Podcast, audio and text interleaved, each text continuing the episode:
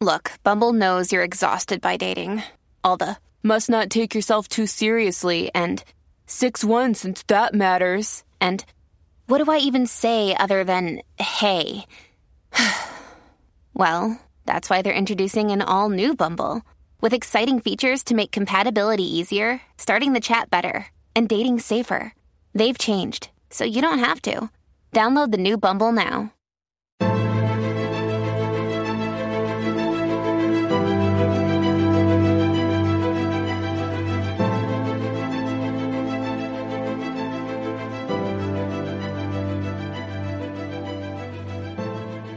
To publish a book entitled The Man Behind the Curtain Michael Voris and the Homosexual Vortex might have seemed like an odd thing for Dr. E. Michael Jones to do in 2016.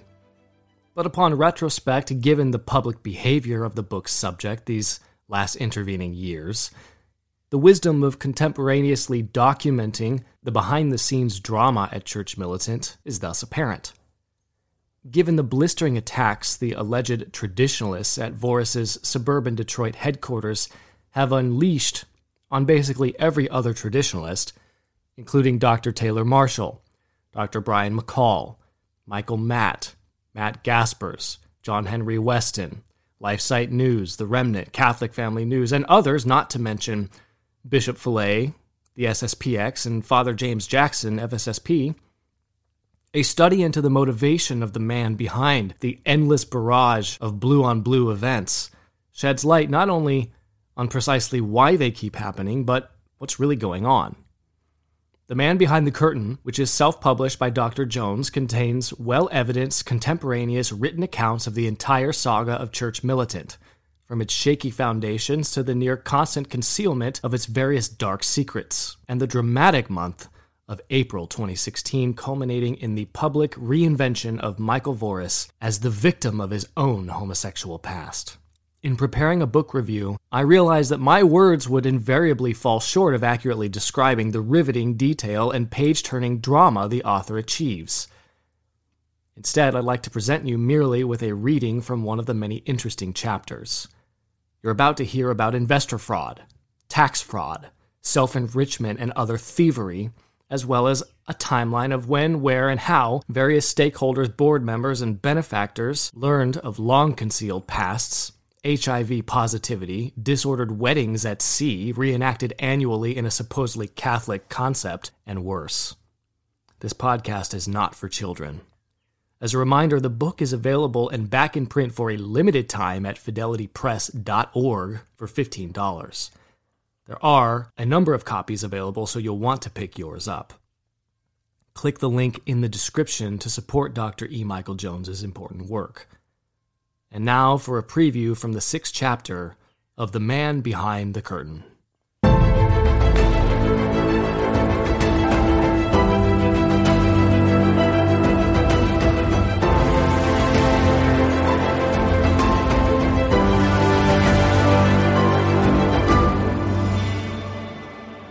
Chapter 6 Church Militant The History Leading to the Crisis. Voris became involved with his spiritual advisor during the fall of 2010, shortly after the vortex on homosexuals as victim souls had appeared. Voris was looking for a chaplain who would say both the Novus Ordo and extraordinary forms of the Mass. By that time, Voris had already done a piece on the Novus Ordo Mass entitled Weapons of Mass Destruction. His spiritual advisor, for his part, was intrigued by the prospects which the new media, i.e., Internet TV, offered. But he was also having troubles of his own. He was being victimized by a powerful gay priest in his diocese, and so took the opportunity to visit Michael at his studio, where he was taken aback by how brash Voris was. Over time, the two developed a kind of synchronicity on what was happening in the church. Voris was initially kind and welcoming, but he soon began to act out the sadistic hostility, the continuous sarcasm, and the contemptuous humor that characterized the gay lifestyle. Cut off from diocesan funds, his spiritual director accepted the abuse. As a result, a form of paralysis set in Because no one wanted to imply that Voris was condemned by his past, everyone tried to convince themselves that Voris was doing good for the church, in spite of the fact that good priests were now saying that he was doing harm to the church. Captured by a combination of financial dependence and bad theology, his spiritual advisor didn't know what to say and feared that he was guilty of abetting the harm Voris was doing. In late 2010 or early 2011, Voris began to get some inkling of the negative impression he was creating in the church when he was banned from speaking at World Youth Day in Madrid through the behind the scenes machinations of Father Thomas Rosica, a Canadian priest who was involved in the preparations for Madrid because he was on the Pontifical Council for the laity. At around the same time, he denied Voris an opportunity to speak to young people at the Madrid conference. Rosica orchestrated a Catholic news service story that claimed that Church Militant had failed to file its state tax returns and that Church Militant staff member Simon Raff had been involved in posting a homoerotic fanzine on his blog. The story was humiliating and embarrassing. Voris learned that Rosica was behind it because Rosica wrote to a blogger, Your idol has fallen. As another sign that trouble was looming just over the horizon, Voris refused to take Mark Brammer's counsel and fire Simon Raff, who was demoted off camera but kept on the staff. Brammer first met Michael Voris in May 2008 when Voris agreed to a speaking engagement at a father and son gathering that Brammer organized at the Winmore Center near Notre Dame. The topic was the role of Catholic media today and how the internet could be a distribution game changer in the years to come. At this time, Voris was creating a video program at his studio in Detroit called The One True Faith, which would be broadcast from time to time on television stations that were owned by various di- dioceses across the United States. The problem, as Voris explained it to Brammer, was that often the staff who operated these stations would receive communications from the Chancery Office of the Archdiocese of Detroit to the effect that there was no support for Voris's work by the Detroit Archdiocese. This naturally created concern at the television stations, and the easy response was to deny Voris airtime and thus eliminate any future risk of conflict with Detroit. The future did not look good for the One True Faith, or for Voris and his St. Michael's media staff in Detroit. According to Voris, the way around this bleak scenario was to create an internet distribution strategy for access and viewing via a web enabled website with a mixture of free programs as well as for a fee premium content. This avoided any dependency on other television stations. Voris made it clear to Brammer that he was running out of money and could not fund an internet TV station venture. So Brammer made the decision to fund the startup venture with a commitment of $250,000, which would launch the for profit operation in 2008, doing business as RealCatholicTV.com, the name Voris preferred. Voris was not an equity owner in RCTV. RCTV was owned 100% by Brammer. Because Brammer lived in South Bend, Indiana, under the jurisdiction of Bishop Kevin Rhoades, he technically had to apply for permission to use the term Catholic in the title of his operation. I say technically because the issue had already been decided years before when the National Catholic Reporter defied the U.S. bishop's attempt to get them to remove the name Catholic. Brammer wanted an accommodation with the bishop, the fact that Voris did not go down the National Catholic Reporter route is a sign that Brammer was in charge of the operation. As president of Concept Communications, doing business as Concept Productions, Voris signed an internet video content production agreement with Brammer on August 25, 2008, to produce programming for RCTV distribution and subscriptions. After Voris formalized his agreement with Brammer, all revenue and expense reimbursements what were processed through the bank account of RCTV in South Bend, Indiana, the home office of the venture. At no time was the not for profit St. Michael's Media in Detroit a party to any operating agreement with Brammer. St. Michael's Media remained completely separate from RCTV operations. In 2012, Bishop Vigneron of Detroit began to press Voris to remove Catholic from the title of his organization, and a jurisdictional dispute followed between the Diocese of South Bend, where Brammer lived, and Detroit, where the RCTV studios were located. Voris at this point insisted that the issue had to be resolved in South Bend because Brammer was the owner of RCTV. As a result, Brammer met with Bishop Kevin Rhoades, ordinary of the Diocese of Fort Wayne, South Bend, and both concluded that a name change was the best way forward. After Brammer agreed, Bishop Rhoades offered a suitable window of time to make the change. In an episode of The Vortex coinciding with a June 12, 2012 move to a new studio building, Voris announced that the digital television company would be switching to a new name with a new website, churchmilitant.tv. Legally, nothing changed between Voris and Brammer. But suddenly, all subscription revenue stopped being processed through Brammer's bank account in South Bend. No agreements were executed to memorialize this change. Quote, it just happened, Brammer said. In February 2012, Voris's spiritual director discovered that Voris had a past that included sexual activity with both men and women and that he was HIV positive. The fact that Voris had been a homosexual and was now engaged in public denunciation of clergy and bishops for the very sins he himself had committed turned Real Catholic TV into a bombshell that could go off at any moment. Voris remained oblivious to the danger, saying in typically narcissistic fashion that God would never let this come about. He continued in the same vein by claiming that he, as the prodigal son, had a right to talk about sodomy. If anyone had that right, it was Voris. Pressure was building, both inside and outside RCTV. By the end of 2012, Voris was in a precarious situation because a gay priest had tar- he had targeted was demanding financial statements. The infallible sign that a, quote, apostolate has become a racket is the benefactor cruise.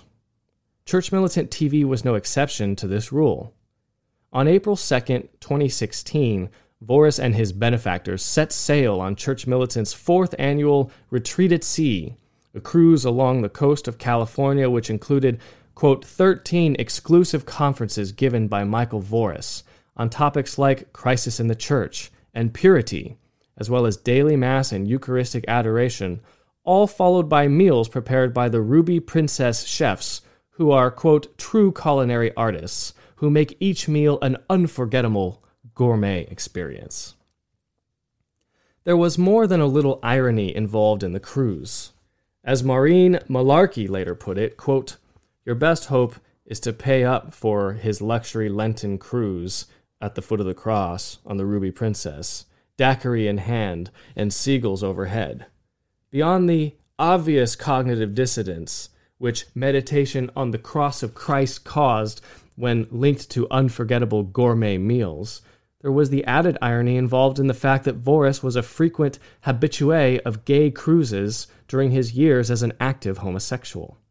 The fact that Voris kept photo albums of those cruises, which included photos of his quote unquote marriage ceremony to the man who made him HIV positive, was some indication that he had more than a lingering attachment to his former life. The Retreat at Sea cruise was just one more indication that Voris was acting out a spiritual version of the same life he had lived as a homosexual. There were other indications that he wanted to hold on to his past life while still clinging to the belief that he was leading a new, more spiritual life. In addition to being narcissistic, Voris was obsessive compulsive and had filing cabinets full of receipts from every gay spa and restaurant he had ever frequented, which indicated more attachment to his former life, as well as the fact that he trivialized the degree of sin that he had been involved in. Voris's homosexuality was not an isolated incident. It was a public commitment, as symbolized by his quote unquote marriage ceremony at sea that continued for years. The fact that he had broken with former sex partners was not a sign that he had broken with his past, but was simply typical of the homosexual scene, where relationships don't last. You simply have sex and move on.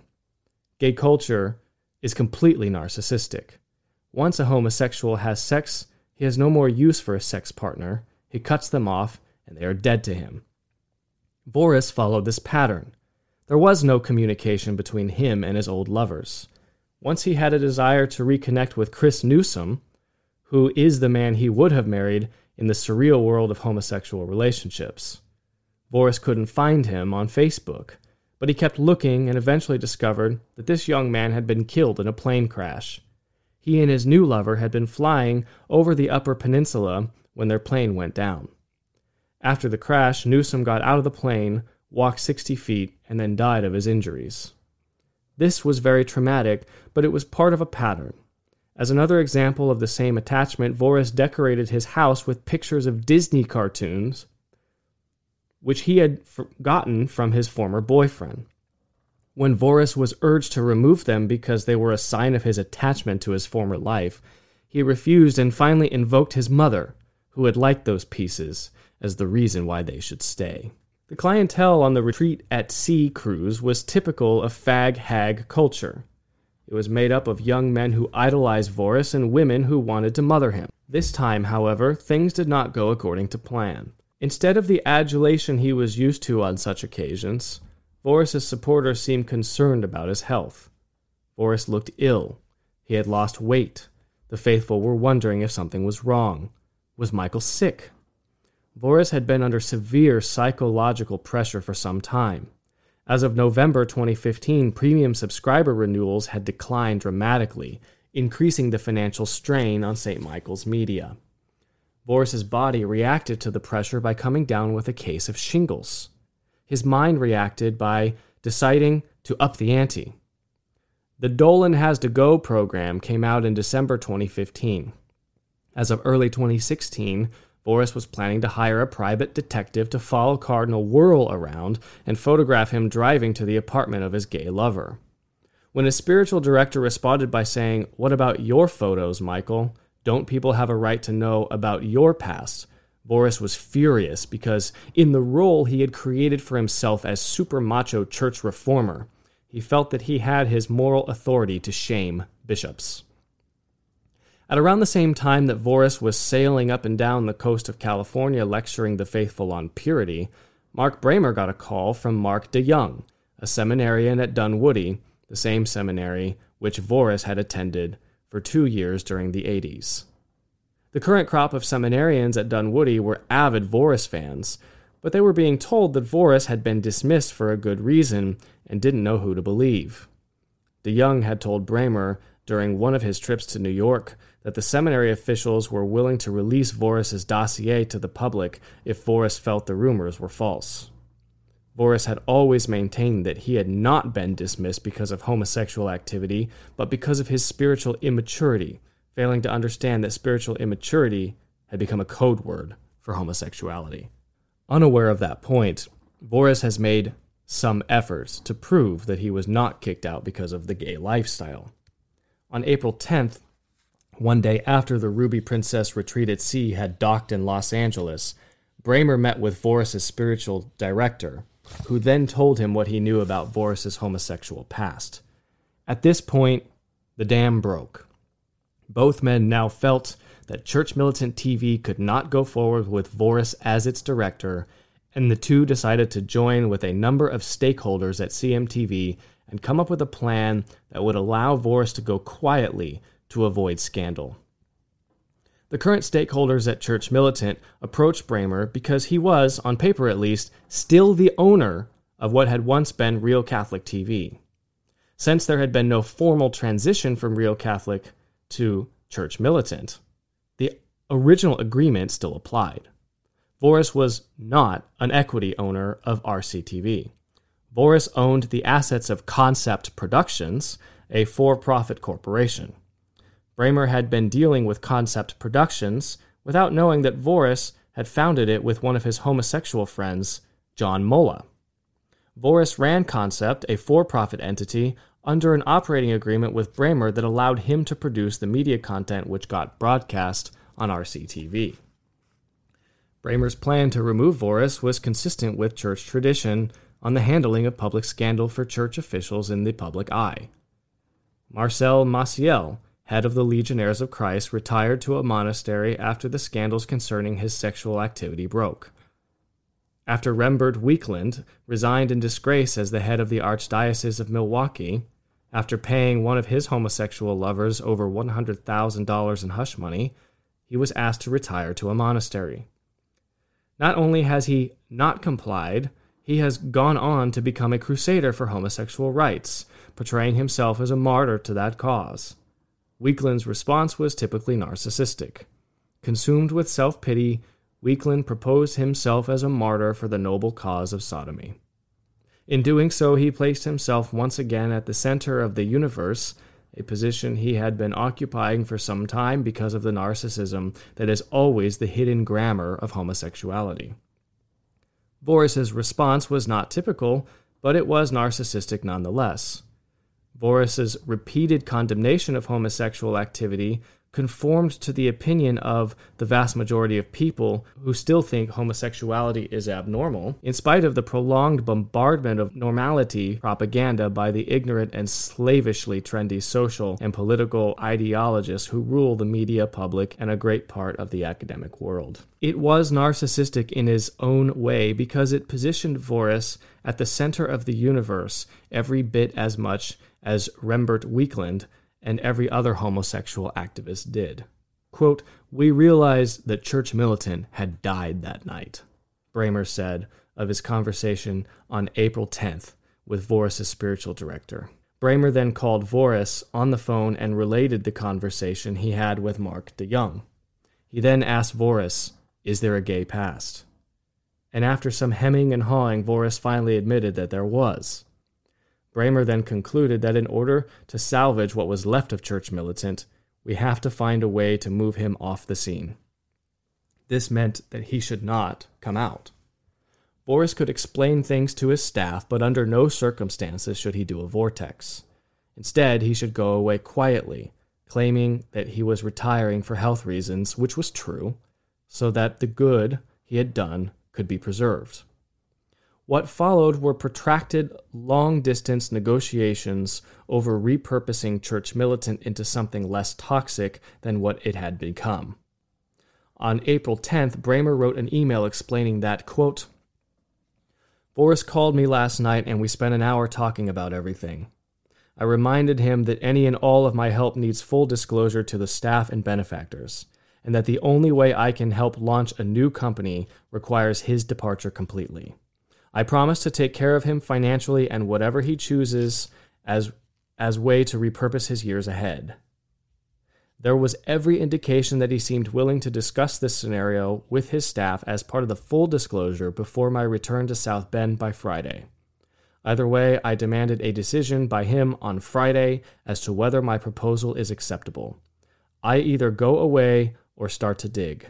We shall know soon what he and the staff decide. All of you can decide what to do on your own to help between now and Friday. All my best to everyone affected by this decision. Mother Angelica, pray for us. On Wednesday, April 13th, an email texting correspondence ensued. Brammer insisted that Voris resign, and Carroll agreed the church militant was over. Perhaps because Carroll sided with Brammer, Voris seemed open to the idea of going quietly. On Friday, April 15th, Ryan Walker, one of Voris's backers and, more importantly, the only person Voris could consider a friend, drove from Detroit to South Bend, Indiana to attend the Notre Dame Blue Gold game with two of his sons. His original plan involved bringing Voris and Matthew Pearson, Voris's assistant, to South Bend to confer with Brammer and E. Michael Jones about future programming. During the same conversation in which Brammer confronted Voris over his homosexual past, Brammer told Voris that it would be better if he did not come to South Bend and that he was not welcome to stay at his house. On the evening of Saturday, April 16th, after dinner at Tippecanoe Place in South Bend, Brammer told the entire story to a shocked Ryan Walker. Walker had invited Voris to Colorado to be godfather to one of his seven children. Brammer then told Walker that he needed to confront Voris the following day when he returned to Detroit. Voris had to sell, tell the staff what was going on, or Brammer would tell the staff. He had to go quietly. On April 16th, Voris wrote, quote, As of next Friday, I will not be a public personality. How I dislike that term. Any longer. I will have passed the baton to the team, will have done so very publicly, given them every vote of confidence I can, and ask the supporters to do the same. On April 16th, the ironic, if resigned nature of the email correspondence changed dramatically when Frank Cohen disagreed with Voris's description of how St. Michael's Media was run and how it related to Concept, the for profit corporation which Voris had founded before his conversion. According to Cohen, Voris's admission that he had transferred assets from the not for profit St. Michael's Media to his for profit corporation, Concept, meant that, quote, Michael has designed and perpetuated a fraud. The report does not list his receiving any compensation involved with a related vendor, provider of services, or the name of Concept anywhere. The entire 990 presents that SMM has 426,559 in salaried employees. Also, SMM has ownership of more than 1.2 million of real estate and equipment. By federal law, the report has to be a true and accurate presentation of SMM. According to this email, it is not even close. Is there anything else to say on the plus side of the ledger for MV? End quote. In a previous email, Voris had admitted that, quote, SMM does have its own stuff, buildings and a little bit of equipment, but the overwhelming ownership is by Concept, which has total control over CM. Concept carries the majority of the payroll, equipment, programming, etc. It is true in the earlier years the apostolate was almost exclusively an SMM financial endeavor. But with the emergence of RC slash CM over the past eight years, that has shifted considerably for a variety of reasons. I understand, of course, not being involved in the nitty gritty of all this during the years, but this would not be readily apparent to you. Why would it be? But the reality is that SMM is by far the secondary player here, and I'm not sure what changes in that arena would accomplish substantially. Cohen's revelation changed the whole tenor of the conversation about Voris's exit and the repurposing of St. Michael's media. Terry Carroll was stunned by Cohen's charges. Quote, I had no idea about the legal implications of his 990, he wrote. That's just not my thing. I'm not comfortable thinking of Michael as a criminal, except in the technical sense that when you violate the law, you do something criminal. Carroll then began making excuses for Voris. Quote, I think he is in over his head with the intricate bookkeeping necessary to keep separate the not profit and the for profit sides of his complicated enterprise.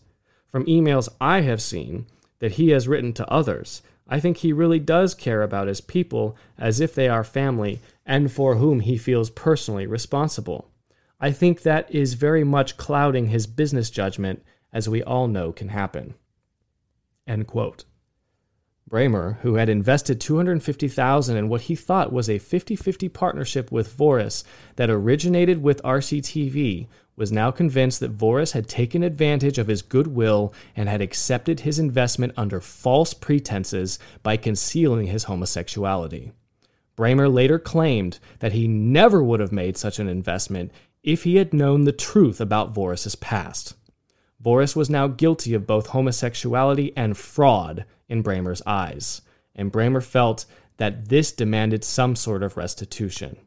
At 4:33 p.m. on April 16th, Brammer wrote back to Frank Cohen and described the whole scenario as, quote, a nightmare, double whammy, bad past and bad present, especially the business side of things. He absolutely is guilty of criminal fraud given his depiction of concepts and SMM. I am shocked he admitted to this in an email. Now I even feel more thankful that I didn't participate in a restructuring of an illegal media structure. This is going down quickly. End quote. Replied by saying that what he had learned from examining St. Michael's Media's 990 forms, quote, just confirms my statement four years ago that he is a crook. Also, why I recommended that everything move out of SMM as quickly as possible. Hope that IRS does not audit this snake pit. He will be back in debt to them as he was for the first four years of RCTV. End quote. As of the morning of Saturday, April 16th, Voris had come around to Brammer's point of view. He told Simon Raff that he had agreed to go off camera and work behind the scenes. He was pensive. He was in a defeated state and felt that something drastic had to happen. And once Cohn brought up the issue of fraud, the tenor of the conversation began to change. Voris started backing away from the agreement to go quietly. He was now saying that he was going to resign, but not retire meaning that he was going to run the operation from behind the scenes. Brammer replied that this was not acceptable. He had to go away completely. Brammer was now starting to lose patience with Voris. Later on the same day, Brammer told Carroll, quote, If NYC gets wind of this, Michael better be prepared to lawyer up. Sorry to even suggest this, but Terry, my good man, if you honestly believe that a takeover is in the best interest of lots of people, including Michael, you need to seriously think about such a scenario. Michael would have no choice but an orderly transition if he knows he faces legal action. I am going to put you on the spot about this sudden turn of events. I hope everyone appreciates what Frank is describing. Don't retire too soon, Terry, unless you are throwing in the towel. I urge you to keep your commitment and good faith with a great team. Let's think seriously about whether Michael's articulation in writing of such criminality is a message sent to us by either the devil or by God the Father. The fraud charges Cohn leveled against Voris hardened Brammer's position. Brammer now felt that he needed to issue an ultimatum, and in doing so, he may have overplayed his hand. Voris now felt doubly threatened. The fact that going quietly threatened to destroy his narcissistic fantasy of himself as the savior of the Catholic Church was bad enough. Now, with charges of fraud being leveled against him, Voris began to have second thoughts about his exit strategy. One day later, on Sunday, April 17th, Terry Carroll was still on board and ready to make one last effort to get Michael to see the consequences of not following the unanimous advice of his closest friends. Carroll wrote to Voris endorsing Brammer's proposal. Quote, I am deeply concerned about you, your work, and the church. You now have a past that I didn't and didn't need to know about. But now I do. And there are inevitable consequences to revelation of that past for you, your work, and the church. Your past is neither more nor less reprehensible than the past of some of our greatest saints St. Francis, St. Ignatius of Loyola, St. Augustine, for a very short list. And it's more important that a past be past than present. Everyone has a past. The problem here is that because of your past, which has been kept secret for all sorts of understandable reasons and never integrated into your story of your present, Revelation now threatens to destroy all your work and bring great harm to the church you are at risk of suffering the fate of Father Benedict Groeschel, Father John Corapi, Father Thomas Euteneuer, Father Francis Mary Stone, all shining stars at EWTN, and I don't want to see that happen to you. Mark has defined a way forward that offers you and your work a chance to survive. If you really care about your work and your people, you will let Mark do as he proposes and fix things properly. No, he will not do things exactly as you would, or probably with the same people and emphasis as yours. But the work you have already done will have a chance to survive. I see no other scenario where that favorable outcome is possible other than the way that Mark has proposed. You cannot confess to the world that you have secrets that should have been acknowledged before this. You cannot continue along the path you outlined in your response to me and Mark because it does absolutely nothing to stop the oncoming scandal machine, but only possibly slows it down a bit and still allows it to hit you and the apostolate when it does. If you are not part of your apostolate, like St. Francis was not part of his later in life, then you can take one for the team and give them all a chance to survive and move forward. End quote. Carroll then seconded Brammer's suggestion that any personal revelations should remain intramuros. Quote, if I were managing the events of this upcoming week, I would do no vortex, no news, no downloaded, no mic'd up whatsoever, effectively going dark for a week. I wouldn't even post any articles or commentary. Let people wonder what's going on, and then the following week announce what will be done going forward, and that there is a new board in place to repurpose and refocus the apostolate and allow you to address your declining health. That is what I would do. But as you know, I have all the business and PR savvy of a garden slug. Since Mark is copied on this, he can jump in as he wishes and be more detailed and practical. You have you have to step aside totally and completely and without reservations. There really is no other way here. It is the unanimous recommendation of all whom you have trusted, at least since I have known you. That has to mean something. I can see nothing but an apocalyptic outcome from any other scenario. I know your intentions are good. I know you care about your people, but God cares about all of this even more. There may have been a time in the last several years when your story could have been integrated into the history of the apostolate. You have been very open about your Augustinian past, but given the focus that much of your investigative reporting has taken, particularly over the past year, it's now not possible to achieve anything but discrediting all of it by confronting the scandal machine when it arrives at your door if you are still part of the ongoing story. End quote. At 7:30 a.m. on the morning of Sunday, April 17th, Voris's spiritual director called to inform him that Frank Cohn had gone through St. Michael Media's 990 forms and detected evidence of fraud. Voris was simultaneously the president of St. Michael's Media and the CEO of Concept, and was personally profiting from the transfer of tax exempt contributions from St. Michael's Media to Concept. Voris's spiritual advisor was annoyed at the fraudulent misappropriation of St. Michael's media money because the 37 young people who were working for Voris could have made a living with that money. Voris became very upset at the allegations, but eventually saw in them a way to fight back. He now began to portray his retirement as a hostile takeover and an attempt to steal his life's work. As of 4:41 Sunday afternoon, his spiritual advisor was wary, saying, "We have to tread softly." On the morning of Sunday, April 17th, Voris arrived at Assumption Grotto for Mass with an entourage. After Mass, the entourage moved to a restaurant in Ferndale for lunch. When Ryan Walker arrived with his two children, he asked if he could speak with Michael privately. During what looked like an extremely animated conversation with Walker, Voris admitted his gay past. He admitted that he was HIV positive, but denied that he was dying of AIDS. Voris told Walker that he was seeing a doctor regularly, that he was being treated for shingles, and that he had heart problems under control with medication. During the same conversation, Voris conceded that there were irregularities in the relationship between St. Michael's Media and Concept. Walker left at about after about 45 minutes, but the situation had now changed.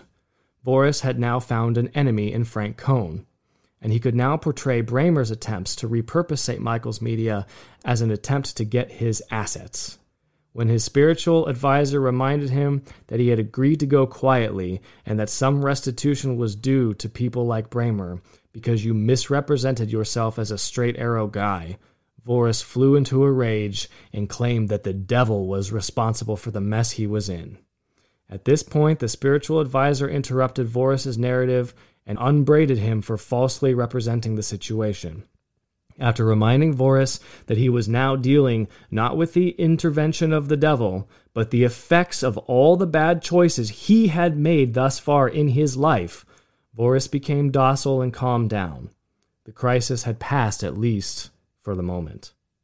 On Sunday, April 17th at 4:07 p.m., Brammer received a text from Ryan Walker informing him that Voris admitted to being HIV positive.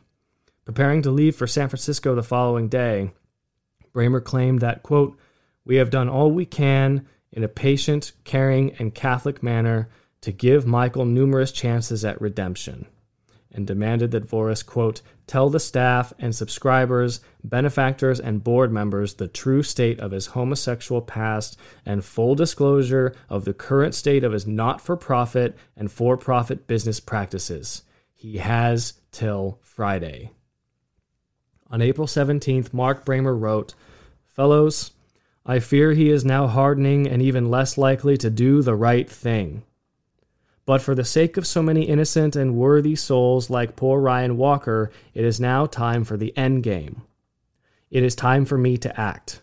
If tomorrow Voris doesn't tell the staff and subscribers, benefactors, and board members the true state of his homosexual past and full disclosure of the current state of his not for profit and for profit business practices that donors gave under the assumption that their donations, subscriptions, are in good hands, donations that went directly to support CMTV after he separated the whole business relationship from Greenstar, Brammer's corporation, to SMM Concept Productions, fraudulently, in my opinion, and Linda's, then I will tell them what I know to be the truth.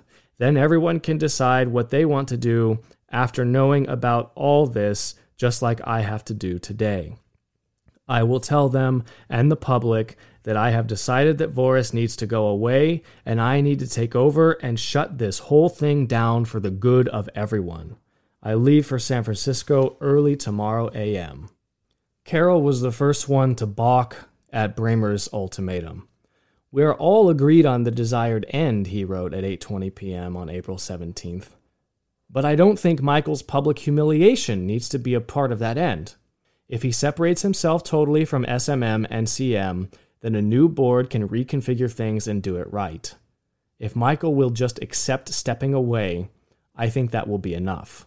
I don't agree with making his past known unless it serves some truly good purpose. I don't think he should, quote unquote, come clean with staff. Legal improprieties can be discovered, addressed, and rectified if possible by the new management team. Michael will be sufficiently humiliated as it is. We don't need to insist on more. Brammer responded by telling Carroll to stick to the original plan. He then fired off his ultimatum to Voris. Quote, Michael, I have a proposal to make to you for a decision and execution no later than noon Eastern Time tomorrow. An immediate decision would be ideal, and if you agree to the following, then I will drive immediately to Detroit with the SMM board resolution for execution by you, Mary, and Lisa resolution will be drafted to accept the resignation of you, three board members, to be replaced by me, Frank, and Terry, effective immediately. The new board will then make all decisions regarding the future of all the people and assets associated with CMTV. You have the assurances of the new board members that we will then negotiate a way forward to accommodate your financial needs as long as the surviving entity can provide such financial help to you. What say you? Do I come there today to bring the resolution for signature, or do you and the board members refuse this action?